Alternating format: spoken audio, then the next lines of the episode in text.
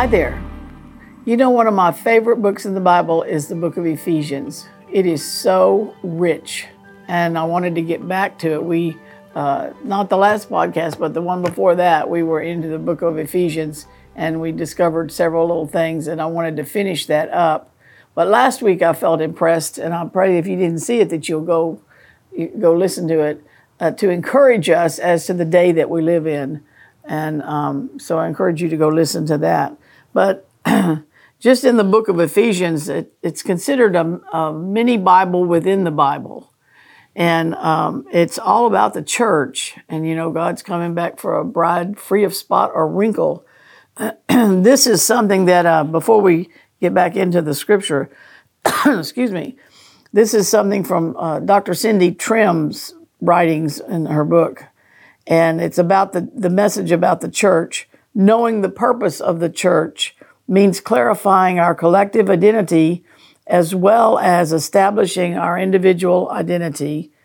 So we, you know, we're an individual. I'm an individual cell. You're an individual cell. If you've received Christ into your life and He's your Savior, you've become a part of the church of the Lord Jesus Christ. That is the highest office in the universe for all eternity. The church of the Lord Jesus Christ. You can't get much better than that. So, and you're invited in at any time that Jesus, let Jesus be the Lord of your life. And we become a member of the church of, of Jesus Christ. And we become an individual member, like my body is made up of individual cells, but then several of the cells group together and they'll make an eye. You know, one cell wouldn't do much, but 100,000 cells, you can see something. And so, um, that's why it's important to be a part of a local church because you want to be a part of a corporate body. And a corporate body can accomplish more coming together than just a single cell. And so a single cell can have a great relationship with God, but a corporate body can move mountains. So we want to, uh, but she writes in, in her book about knowing the purpose of the church means clarifying our collective identity as well as establishing our individual identity. Then she points out the church is the official government for the kingdom of God. I think it's so interesting that the devil has done such a good job of deceiving Christians into thinking they shouldn't be involved in government. We, we are the government. If things are going bad, it's because we're the government and we're not doing our jobs. And so I would say that that uh, we need to up our game. Let's put it like that, and I include myself in that. Uh, sometimes we don't realize we're not participating because we don't know. Uh, the lie that's been perpetrated in the church is that that Christians were not to be involved in government, but that's not true. The government is on His shoulders. It says in Isaiah, and so He's our head and we're his shoulders, and the government rests upon his shoulders. So Christ in us should be the official government for the kingdom of God. And if the governments in the earth are running rampant, it's because the kingdom is not ruling like it should. Psalm 103:19 says the kingdom will rule over all. And so it's also an educational institution that defines cultural trends. And I made a note, not follows them. We shouldn't be following the culture that uh, that that fallen the fallen nature of man is setting up. We should be establishing the cultures, and um, it's a, and and educating people as to why we do this and why we do that and why we don't do this and why we don't do that. If you have understanding, you can be established in in things, and so. It's also a legislative body that implements kingdom policies. And uh, I think of kingdom policies would be like uh, bringing the tithe to the storehouse. Uh, the, the policies of the kingdom are different. Uh, the Lord says, I am your uh, physician, and my word is medicine to your flesh. So there lies the healthcare system in the kingdom. Now, does he use doctors in the earth? Yes, he does. But you allow the Holy Spirit to guide you and counsel you on that, and you won't get into trouble with the doctors on the earth. You, there's good ones and there's bad ones, just like in any uh, business, there's good and bad. But um, the different kingdom policies of, of uh, how to increase in finances. And yes, it's all right to increase in finances and be a Christian. The devil's done a number on us there that it's it's uh, it's not it's not um, that that money will corrupt us, and it can, but it doesn't have to. And God's looking for a man to stand in the gap and build up a hedge He's looking for someone who would say, because this is not an easy job to manage the monies of the kingdom and to be a good steward of God's wealth. That wouldn't be an easy job. But he's looking for people who would be willing to take that on, to train and, and be bold enough to say no when people want your money and God's saying, don't give it to them or when you don't feel like giving it to them, but God's saying give it to them. so you got to learn when to, I like to say when to hold them and when to fold them, and uh, when when to say yes and when to say no.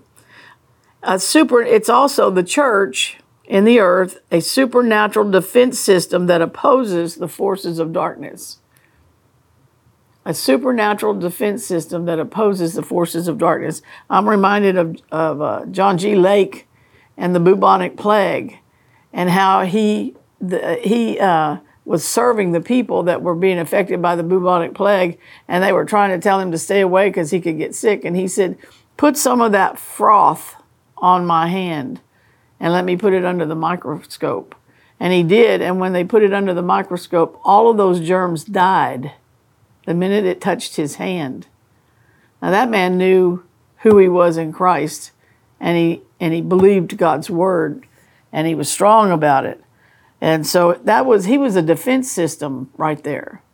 And um, we're a defense system when we take authority over the devil and bind him and kick him out of places.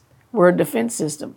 I'm reminded of a, a place that on my way home, I had turned left off of this street all the time. So I'd sit at that left turn light, and there was a, a dirty bookstore or movies, you know, pornographic movie store sit that had all the flashing lights and everything. And I'd sit there at that light and look at that. And finally, one day I got tired. I said, I just took authority over that dumb devil.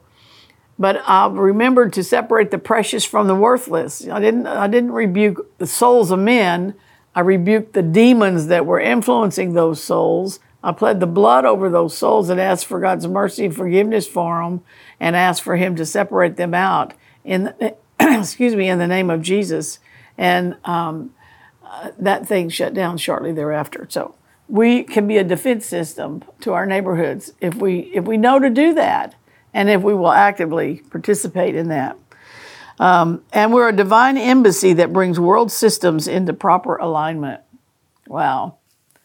I, I just think of the, the United States of America right now, and we need proper alignment in our land. And so we are a divine embassy that brings world systems into proper alignment. Let me just read that one more time all together. The church is the official government for the kingdom of God, an educational institution that defines cultural trends, not follows them, a legislative body that implements kingdom policies, a supernatural defense system that opposes the forces of darkness, a divine embassy that brings world systems into proper alignment. So everybody needs to be a part of a church. You know, we need to get in proper alignment. Uh, it, it, God wants, He has a place that He wants all of us to be planted. It, what did it say? It gives Him pleasure to place us in the body where it pleases Him. And so he has a place for you and I in the body of Christ. And uh, there are people there that are waiting on us to get there. And there are people there that can also help set us free. Remember Lazarus when he came up out of the grave? His hands and his feet were bound. Well, he, he was out of the grave and he was raised up and put on a firm foundation, but he wasn't free yet. And as we interact with one another, as we, um, you know, get as actually as you get active in a church, you will work out some of your, your flesh, your natural man, because uh, God will help you do that. I remember one time I was in the singles class, they, and I was teaching there, And I was so into the Word of God, and, and just, that's all I wanted to do was let's get to the Word, let's get to the Word. And of course, the singles, they wanted to go camping and they wanted to do this and do that. And uh, another couple was helping in that area. And, and so when I went to Sunday school, I just wanted to get right to the Word. And, and I was frustrated because they were going to talk about the camping trip and all this stuff. And was new, I was a baby in what I was doing too. And so I'm standing in the back of the room saying, Lord, I don't have to put up with this. I just don't have to put up with this. This is not right. They need to get right onto the lesson. I just don't have to put up with this. And you know what he said to me? He said, If you want to walk with me, you do. I said, Right, I have to put up with this, Lord. I'm sorry. I have to put up with this. And so, you know, when you walk with the Lord and He puts you in a place and it makes you kind of edgy and angry, you're working out your flesh. And sometimes he'll put you in a place and you're getting bored and you're thinking, what am I doing here? He, he's wanting you to dig a deeper well. There's more to it than that. I, I used to, when I first started teaching, I was so enthralled with the teaching and the discovery of the Word of God. And then he moved me to the back burner and I was doing nothing. I wasn't teaching. I wasn't. So I went into intercessory prayer. And you know what I discovered digging that deeper well? the power was in the prayer room. It wasn't in the pulpit. It was in the prayer room and then the pulpit. And so I really enjoyed learning how to intercede. And it's such a joy to be in prayer and inter- be interceding for the service and then then find the pa- have hear the pastor speak exactly what you picked up on in the prayer room the hour before and to watch the service unfold and know that that you were a part of praying that into be.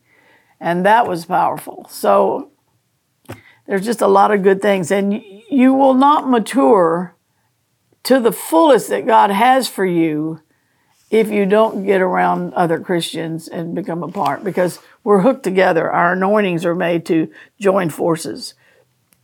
So I just want to encourage you to find the place that God has for you. Um, what is it in Thessalonians? It talks about um, uh, where the word will run freely, and you be delivered from wicked, unreasonable men who are not of faith. Wicked and unreasonable. Unreasonable. Wicked means uh, is not in not in uh, uh, is in character, not in uh, heart. I mean, not in character, but in influence. It's in, wicked is in influence, but not in character but unreasonable is out of place. So as we have gone into praying for our households over these podcasts and whatnot, uh, we want to um, be in the right place. We're talking about the return of Jesus. Are we ready? Is our household ready? And all of those kinds of things. And so we want to be in the right place. And I just encourage you the giftings of the fivefold ministry will be manifested and come to you through the church of the Lord Jesus Christ. So um, find out where you're supposed to be if you're not there already. If you're there already and you're thinking, I'm getting edgy here, I'm getting bored, well, dig a deeper well. Find out there's more to it than what we're finding. And that's why sometimes when you hit the ceiling of where you are, it's because God wants you to dig a deeper well. And He wants you to uncover. And we'll get into that sometime soon uh, the unsearchable. They're unsearchable riches of Christ. They're unsearchable. And so if we're if we're woe begone where we are, dig it, dig deeper. Amen. Father, I just praise you and thank you for your unsearchable riches in Christ for each person that's listening to this now. We just we just ask you, Father, for each one of us, show us where you would have us dig deeper. Show us how we're to dig deeper. And Lord, we want to come to the fullness of everything you have for us. We want to empty out the well before we leave this place. So we thank you for it, Lord. And I just release a blessing on everyone that's hearing my voice now. In Jesus' name. Amen. What a great teaching. You know, Mary Jean's teaching from her book, Woman Imagine. Years ago, when Mary Jean was asking the Lord what her position was in the kingdom of God, He revealed to her the woman's purpose, position, and power. And she's written two books, Woman Imagines being the latest one. And they're great for a daily devotional or for a small ladies group. But if you'd like to get these, the address is on the bottom of the screen. I know they'll be a blessing to you.